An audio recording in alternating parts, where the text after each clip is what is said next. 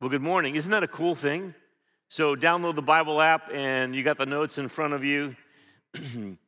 I, I, love it when I'm sitting and listening to Logan or Jared or whoever is preaching. I enjoy looking at those notes. I want to just mention that next Sunday, we will have as our guest speaker uh, Jerry Thorpe. How many of you remember Jerry Thorpe? Remember, he has been one of my favorite speakers since I first attended High Street as an 18 year old going to college. And he he is 86 and he's coming back to preach. He th- says, I can still do it. So you will enjoy uh, Jerry Thorpe next week. Turn your Bibles to Mark chapter 7 because we're going to be looking at verses 24 to 30. And this is really the topic. The topic is this In our lives, we all find ourselves getting to desperate places.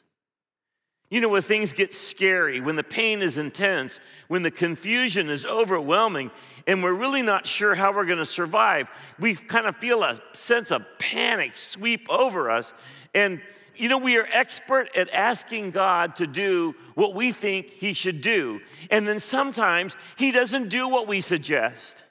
It's so interesting that we acknowledge Him as God, but we still want to boss Him around.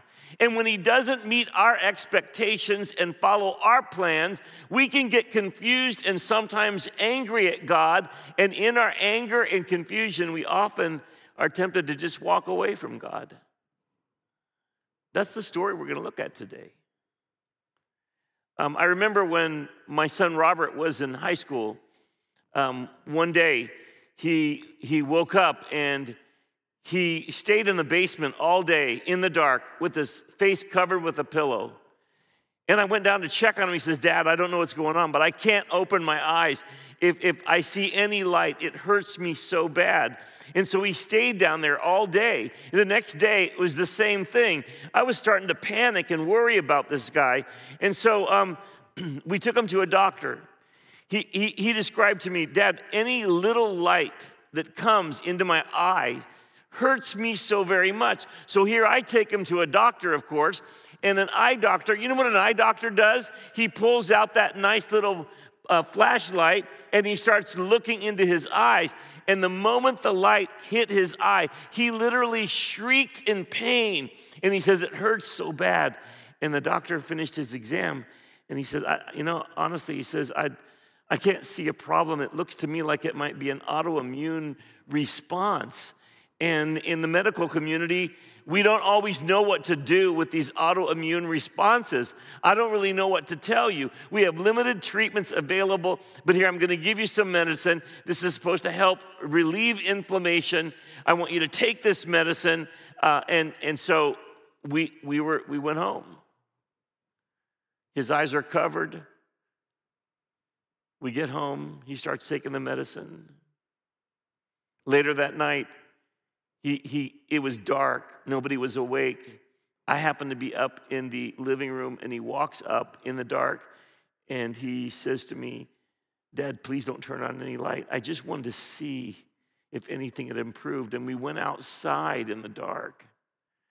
And he, he tried to slowly open his eyes, but even the street light hurt. And then he went back downstairs. And here I am, I'm left and I am in a panic. I got on my knees all alone in the living room and I said, God, would you please not let my son go blind? Would you please help him? Oh God, we need your help. You know, I think even the strongest people, even people that aren't sure they believe in God, when they get into a bad situation, there is this thing that's built into human beings that we, we look up to God. We, we, we're looking for external help. We're trying to find someone who could help us. That's the story that we're going to look at today in, in Mark 7 24. It's a story of a woman who comes to the end of her ideas and options. She has a daughter who is demonized. She's watching daily her daughter being tormented by this, this demon. This demon is destroying her life. And she, she's not a worshiper of God. She's a Greek woman. She's a Syrophoenician woman. And, So she, she worships all different kinds of pagan idols. I'm sure that within her religious context, she had already gone and offered sacrifices to the idols, hoping that that would deliver her daughter. She certainly sought out the, the uh, advice of the priests. And then, you know, when things start going wrong, you have everybody around you who gives their, gives their counsel. You know what I'm saying? Uh, she had received all of the superstitious remedies that uh, the people around her had, and nothing was working she was getting more and more panicked. And then she decides she's going to go find Jesus.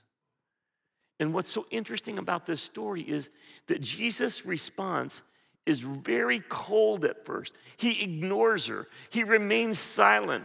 I mean, Jesus was a compassionate man. Jesus was a man who had power to help, and he did. But in his response to this woman, he left her in silence for a season. And then when he did speak, what he had to say was quite confusing. It might surprise you, so let's read the story. Verse 24 From there he arose and went to the region of Tyre and Sidon. And he entered a house and wanted no one to know it. But he could not be hidden, for a woman whose young daughter had an unclean spirit heard about him, and she came and fell at his feet. The woman was a Greek, a Syrophoenician by birth, and she kept asking him to cast out the demon out of her daughter. But Jesus said to her, Let the children be filled first, for it is not good to take the children's bread and throw it to the little dogs. Can you believe that's what he said to her? And she answered and said to him, Yes, Lord.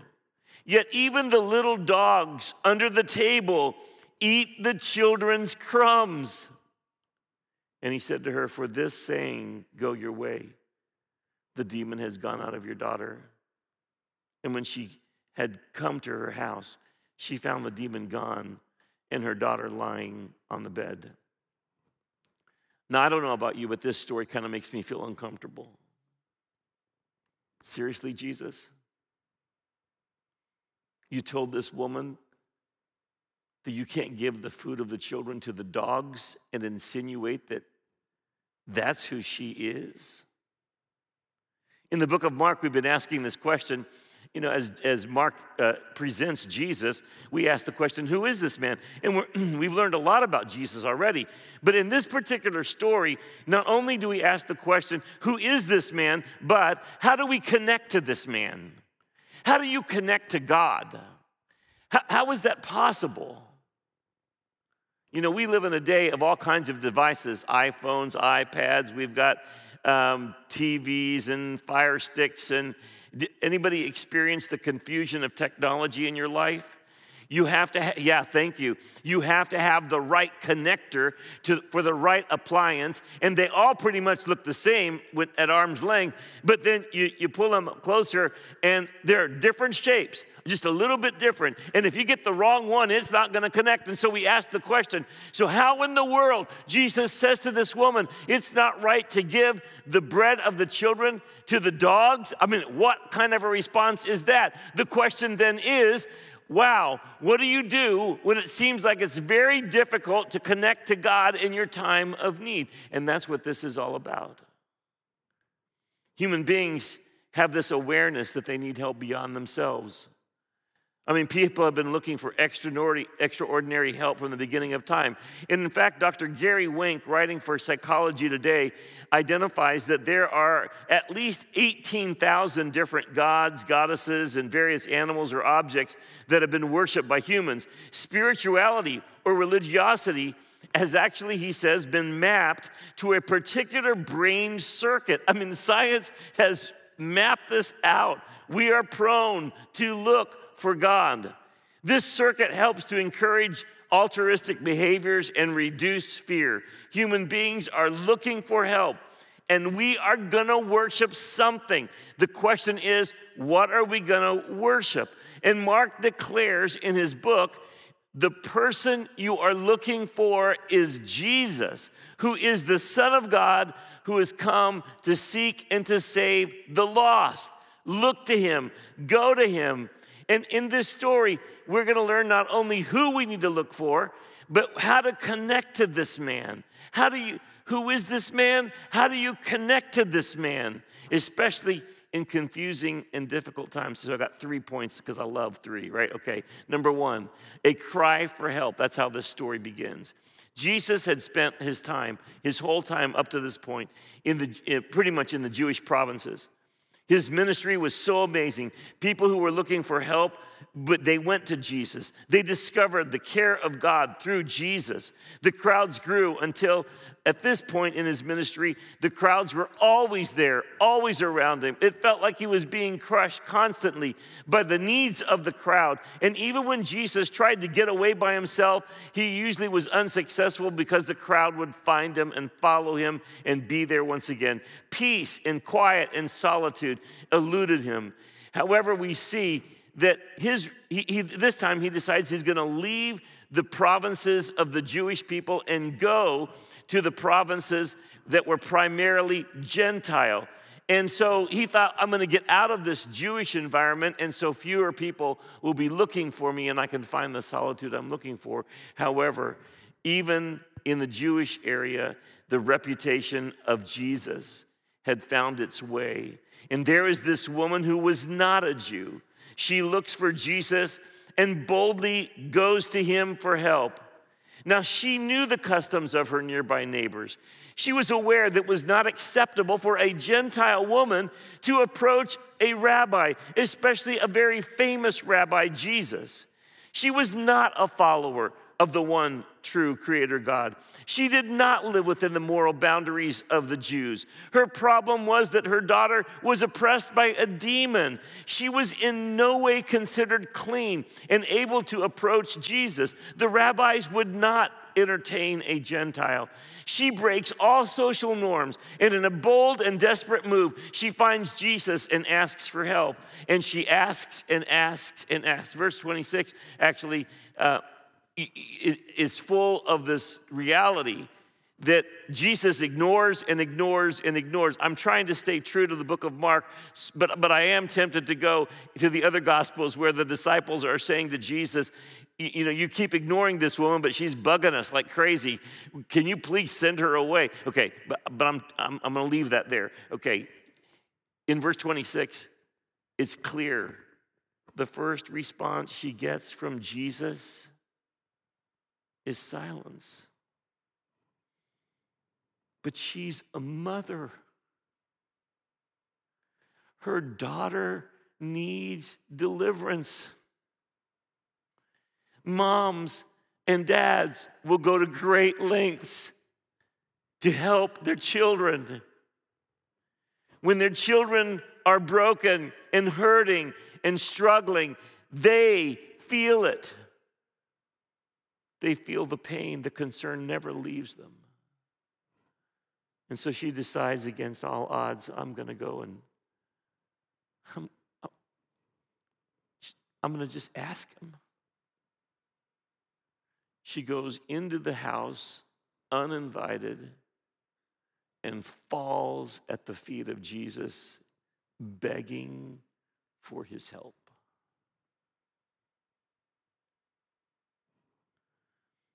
Then we have the second thing. Point number two is Jesus' surprising reply.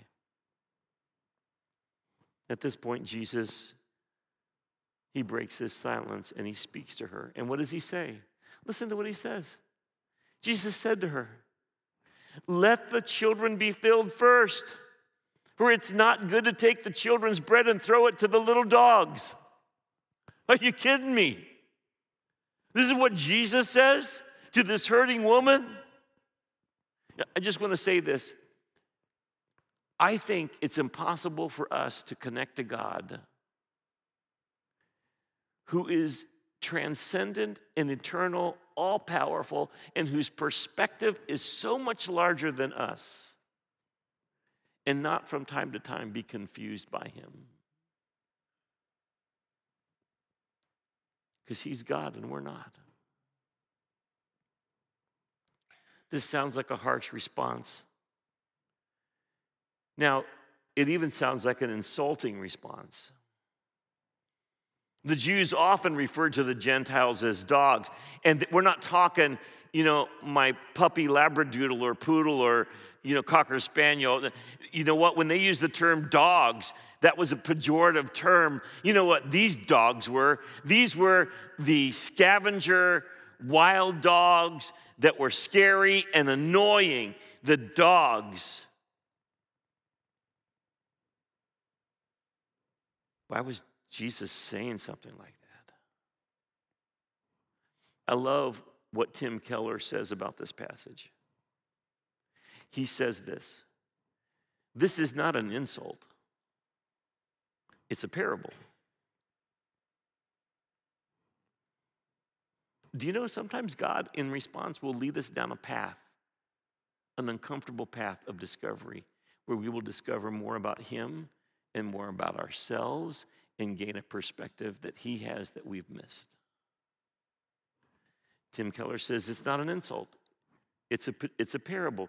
And the key to understanding that is to look at the word used for dogs.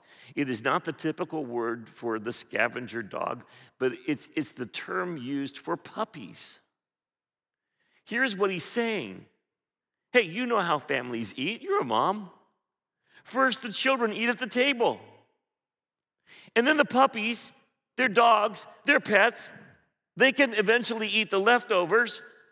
But you don't ever sit the puppy at the table and feed the puppy before the children. Yeah, the, the food will go to them, but it has to go to them in the proper order. Jesus was following the plan. He never left Israel for his whole life. For someone who has come to change the world and bring the kingdom of heaven to all mankind, it's interesting that Jesus never made a trip to the capitals of the world like Athens or Rome. Make no mistake, his kingdom would be for the world. And after his death and resurrection, when he met with his disciples on the mountain before he ascended, his primary instruction to them was I want you to go into all the world and preach the gospel to everybody. And the disciples, who were Jews, just struggled to understand that the salvation that Jesus had purchased was not only for them, but for the Gentiles as well. It could be that this whole thing was informative to the disciples as well, who were glad for this Gentile woman to be dismissed. Jesus, however, told her there's a careful order I must follow. I have to come to my own people first, and then I will send them to the world. Jesus is saying the puppies must not eat before the children. Now, as you sit there, you may say, Well, I still think he's not very nice. Okay. But I want to remind you, he's God and you're not. Okay? Third, notice the clever response of this woman. This is who we need to be right here. Especially when we're confused by God or, or maybe angry at God or don't like the way He's managing our lives or this world. Here, here, here's what she says She says, She answered and said to him, Yes, Lord. Yes, Lord. Okay, I get it. I'm the puppy. Yes, Lord. Yet even the little dogs under the table eat from the children's crumbs. Wow. What humility. What surrender. What respect. This isn't comfortable. This was a tough moment for her. But she doesn't bow up and flare up and get angry and walk away, which is what so many people do when they don't like how God is responding. Timothy Keller once again says this in this parable, he gives her both a challenge and an offer. And she gets it and grabs a hold of it with both hands. She responds by saying, I get you. I'm not supposed to be at the table. I'm not of the tribe of Israel. I do not have the Bible. I do not worship the God of the Bible. I do not have the Ten Commandments. I am unworthy. I do not have a place at the table. I accept it. He goes on to describe how, in her response, she does not complain or bristle up or demand that Jesus do what she wants him to do. She moves with humility and surrender. Jesus, I admit that I have no standing to ask for help. But I can see that you have more than enough power and ability for everyone in the world. I am in humility begging you, asking for help that is not deserved. She's actually wrestling with Jesus in the most respectful way. The question is, how do we connect to Jesus? This woman gives us an exa- amazing example of how to connect to Jesus, the Son of God, by wrestling respectfully and submissively when we don't get it. You know, the stories of the Bible include um, many people who wrestle with God. Um, God's not wanting us to be zombies, robots, uh, just, you know, non thinking, non feeling uh, people that relate to God. Um, no, no, he, he invites us to wrestle. For instance, it's impossible that we will not sometimes misunderstand God because Isaiah 55 8 to 9 says this For my thoughts are not your thoughts. Anybody want to give a testimony to that one?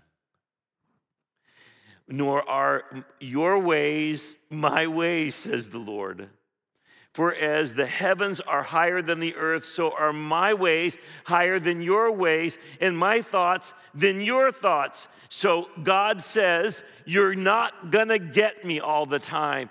I do not think like you do.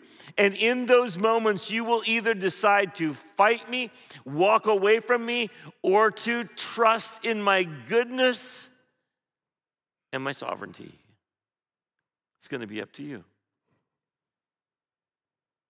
God is actually not afraid of questions. Now, make no mistake, he cannot be manipulated. The alternative is what we read in the Bible to wrestle with God. It, it, it, we need to stay in this conversation. We should wrestle. To hurt and struggle and cry and, and panic, but to remain in the conversation and throw ourselves at the feet of Jesus, even in our confusion, and ask for his help. You know, there, there are a lot of stories about people wrestling with God because that's how we discover God. One of my favorite is in Genesis 18 when uh, God uh, comes to Abraham and he tells him that Sodom and Gomorrah is so evil that he's going to go down and check it out and he's going to destroy the city. And then Abraham realizes, now wait a second, that's where my nephew Lot lives. Uh, Abraham begins to beg for mercy for the people of Sodom and Gomorrah because he doesn't see what God sees. And so he begins to bargain. What a wonderful passage. God, it's not like you to, to destroy the righteous with the evil. Okay? He appeals to the character of God. He's just. So, God, if if there are 50 righteous people, will you spare the city? And God answers Abraham in this wrestling moment, sure.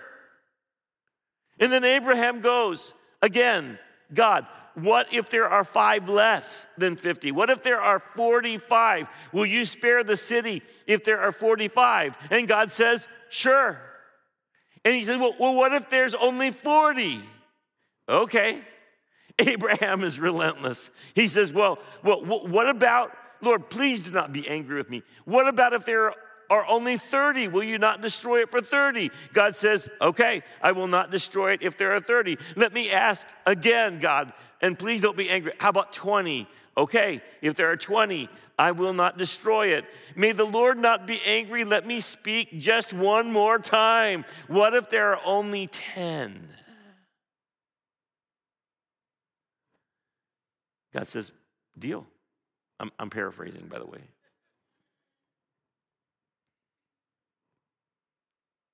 But there weren't 10. In fact, when the angels went, they went to Lot, and he only pulled out three who survived Lot and his two daughters, even his wife turned back and was turning to a salt, a pillar of salt. Jacob in Genesis 32 wrestles with God. I don't have time to go into that story. It's a beautiful story. You should read it. But Jacob is wrestling with God in the night. It, this is a theophany, appears, you know, a physical appearance of God, really a, a pre incarnation appearance of Jesus Christ. And I need to get out of this because I'll get all nerdy on you. And so, but anyway, G, Jacob is wrestling with God. And Jacob is a tenacious wrestler, and he will not let go. And so God touches his hip, and he's wounded. And still, Jacob holds on. And he says, I will not let you go unless you bless me.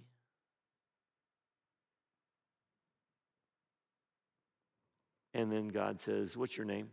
Jacob. From now on, it will be Israel. And Jacob says, Wow, I'm going to call this place Peniel, for I have seen God face to face, and my life has been preserved. And from that point on, Jacob walked with a limp.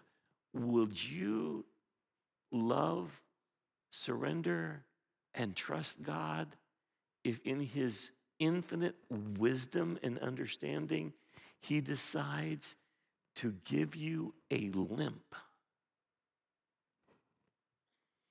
My children have uh, started this Facebook video blog. They call it Life with the Lions. And um, I, I love it so much because they're my kids, right? And in, in this dialogue that they have, they, uh, they process life uh, experiences together. And once again, because I'm their dad, I just chuckle because I know all of the stories that they're talking about. And um, recently, they, my other kids from California came because they were going to shoot a couple more episodes that they're going to release um, like it's a big deal. They're gonna they're gonna produce it and then release it uh, on. And, and this next group is gonna be um, talking about life, the life with the lions after James, my son who has Down syndrome, joined the family. And my son said this in our discussion the other day. You know, Dad. Um, ever since we got James, we're as a family a lot slower.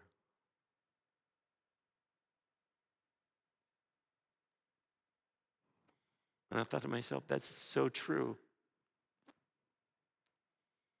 Yeah, we're slower. And then he said, but that's a, uh, that's not a bad thing. In that slowness, we have discovered a new grace and a new facet of the glory and goodness of God. And in our slowness, we've learned to love and worship God even more.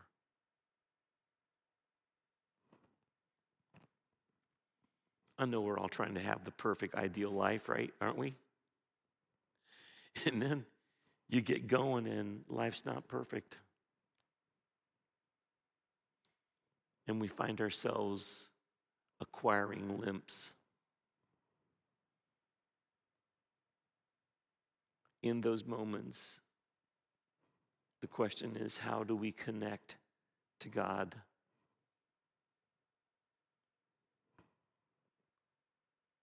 wrestle with Him as this woman did. Yes, I am unworthy. I have no standing. I'm a pagan woman. I do not follow the moral or religious code of your people. Yes, I am unclean. And I cannot appeal based upon my own worthiness. But I appeal, God, to your goodness. Even the food that falls off the table is for the dogs, the puppies. In our society, we are all about demanding our rights. How dare you call me that? How dare you, you not respect me? I mean, isn't this the way we live in, in this society? We don't know anything about a rightless appeal and, and sometimes that, that hurts us in our relationship with God because honestly, God owes us nothing. And when we appeal to Him, we're not going to try to manipulate Him. We come to Him and we should say, God, I am not worthy, but I will not appeal based upon what I deserve or rights that I think I have. I appeal to you based upon your goodness. I don't deserve it. But I know you. You're the God who lets the rain fall on the just and the unjust. You are the God who makes the sun shine on the evil and the good. And so, even though I am unworthy, I appeal to your goodness in my unworthiness and ask for help.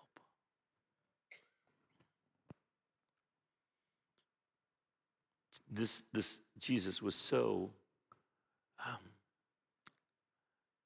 pleased with her response that he says, to her for this saying. I mean, your clever, humble, profound response for this saying. I tell you, go your way. The demon has gone from your daughter. That is the essence of the gospel. We don't preach religion. We say none of us deserve to be saved. God, we have no standing, no personal worthiness to use to twist your arm because that's ridiculous. We humbly appeal your mercies and your compassion. And we ask for what we do not deserve. The gospel is this we are more wicked than we would ever imagine we are, but we are more loved and accepted by God than we ever dared hope.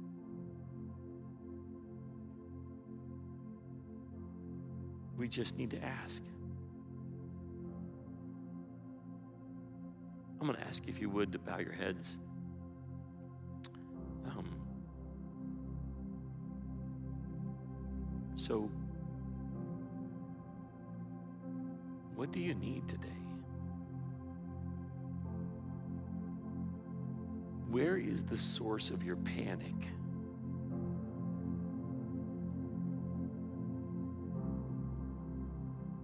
As you sit there today, what would you want God to do for you? How about wrestling through your questions, your confusion, abandoning your anger, and falling out the feet of Jesus and say, God, it's my child. God, I beg you to please help. I don't appeal to my based on my own worthiness. I just appeal based on the goodness we have seen. Because you are good and trustworthy and faithful and true. And I need your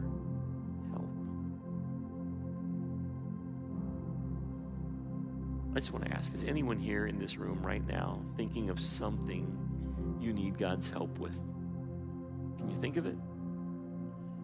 Everybody's heads are bowed, eyes are closed. Would you just lift up your hand and say, Yeah, this hand's going up because there is something in my life I need help with. And I just humble myself and ask for God's help based on His goodness. I, I want to invite you to stand. Going to pray together.